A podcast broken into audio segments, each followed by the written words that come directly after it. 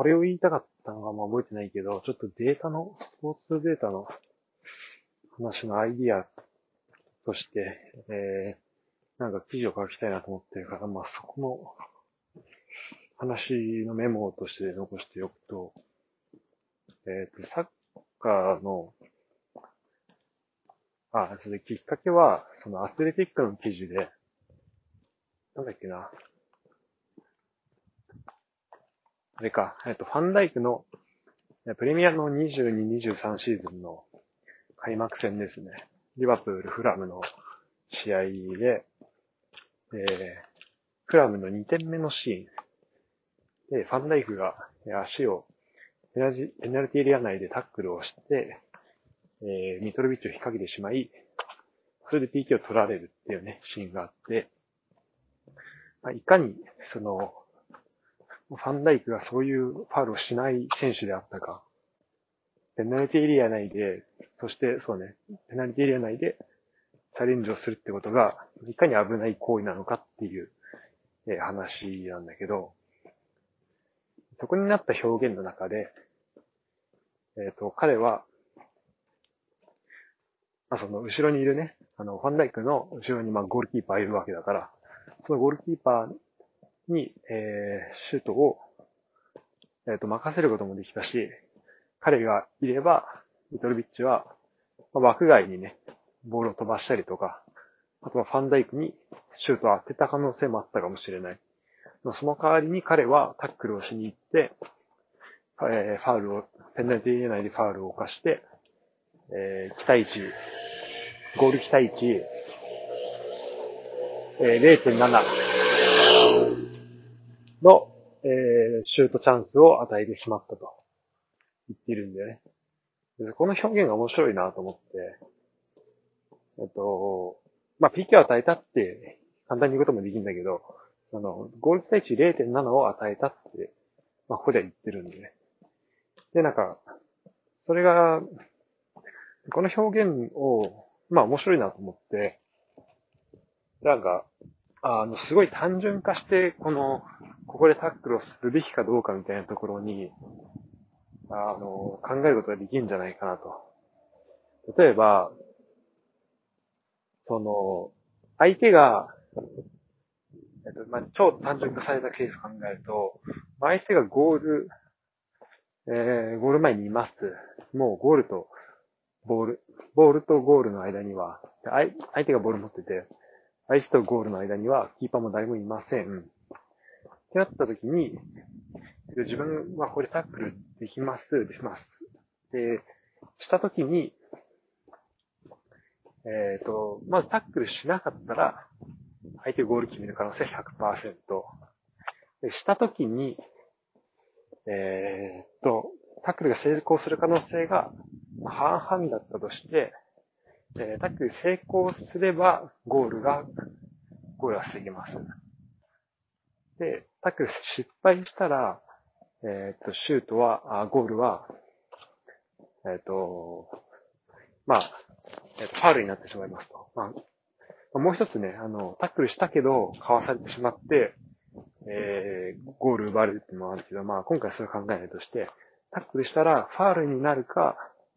えー、成功するか、そのタックル成功するか、どっちかとすると、まあその二つがあり得る。半々だから、まあ半分の可能性で、半分の確率で、タックル成功するし、半分の確率で、ピーケー になると。ピーケー になった時に、その ピーケー がどれぐらい決まるのかっていう確率の問題があると思うんだけど、じゃあここは、あの、まあ、統計的にというか、去年までのデータを持っていきましょうと。なると、まあ、ここでね、俺が今、あの、今、家の鍵を探しているところなんで、あの、去年までのデータを持っているわけではないんだけど、だいたいなんか ななじゅっパーセント ぐらいって言われてるんだよね。し、だいたいその、あの、ゴール期待値、まあ、それ、まあ、どれぐらいゴールが入るかって確率が、まあ、そのシュートのゴール期待値とも、いうことができるんだけど、それを見ると、まあ、だいたい ななじゅっパーセント で計算されていることが多いから、ななじゅっパーセント だとすると、えー、なりますと。だからファールしたら ななじゅっパーセント。で、えー、ピーティー になって、で、えー、ファールしなかったら、えっと、ゼロパーセント。シュートは、まあ、絶対入ら、入らないと。まあ、この二つだね。だから、えっと、この場合に、得点がどれぐらい、まあ、タックルした場合に、点が入る確率を考えると、まあ、まず半分の確率で点は入らないわけよ。タックル成功するから。で、タックル失敗しても、そのうちの ごじゅっパーセント のうちの ななじゅっパーセント の確率。で、えっと、ピーケー は、あ、その ごじゅっパーセント のうち ななじゅっパーセント の確率で ピーケー 決められちゃう。つまり、タックルした場合に、えっと、点が入る確率、得点に、まあ、なる確率っていうのは さんじゅうごパーセント っていうことを言うわけだよね。で、これは、タックルしないときの ひゃくパーセント と比べると、えっと、まあ、はるかにちっちゃいから、まあ、ここではタックルしていいっていうことになるよね。で、まあ、実際はね、ここに、じゃあここでファールでしたら、ファール ピーケー になったら、まあ、ファールの仕方にもよるけど、まあ、大体、えー、レッドカードで一発退場でしょうと。そうなった時に、まあ、その試合、その後のね、試合の影響を考えると、とかっていろいろ考えることあるんだけど、まあ、そこ一回、度外視、あの、度外視すると、まあ、そういうことになる。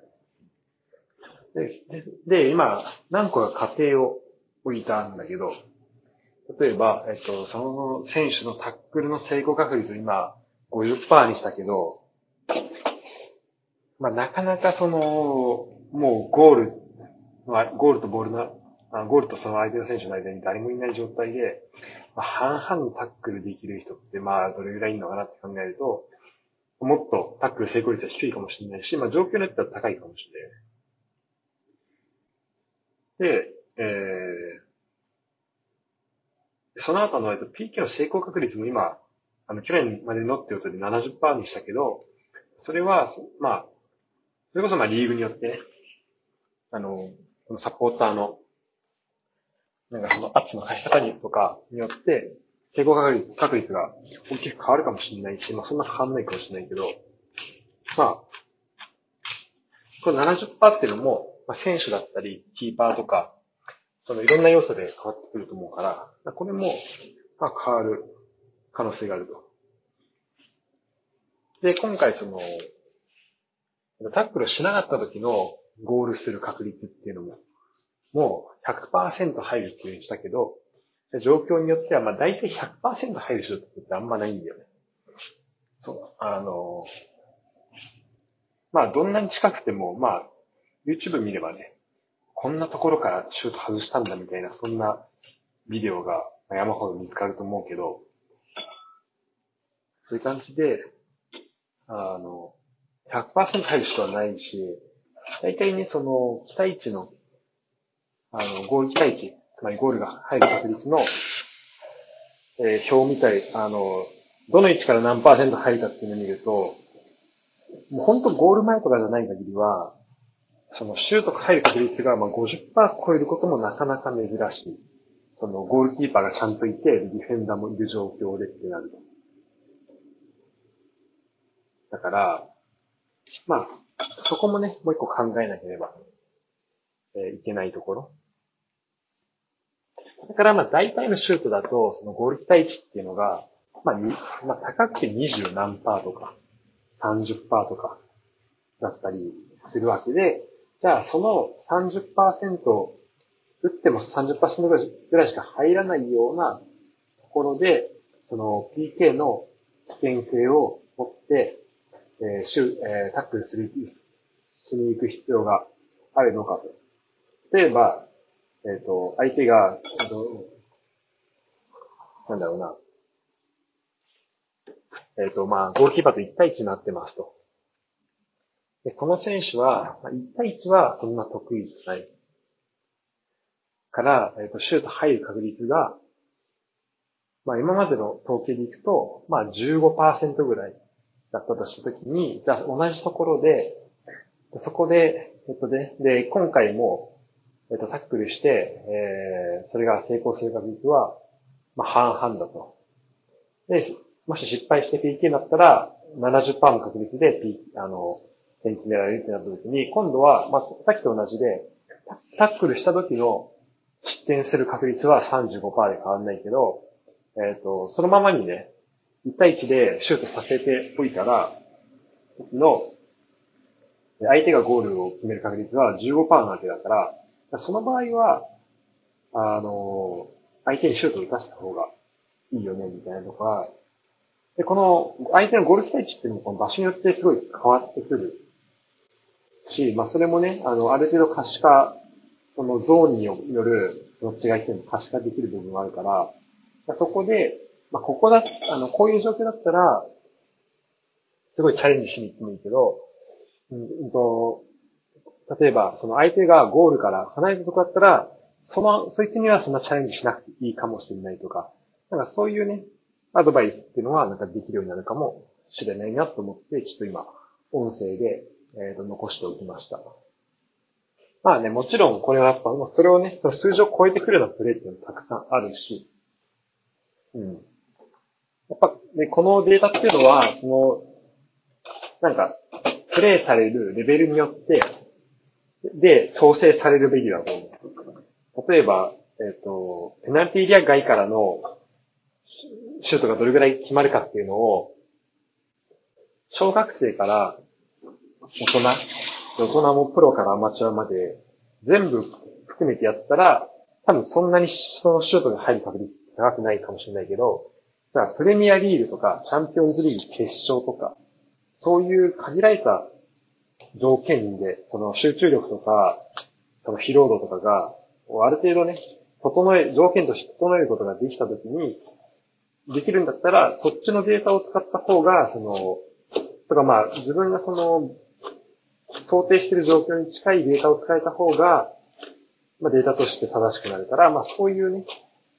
そこまでこう考えて条件を揃えるっていうのもなんか大事だなっていうふうに。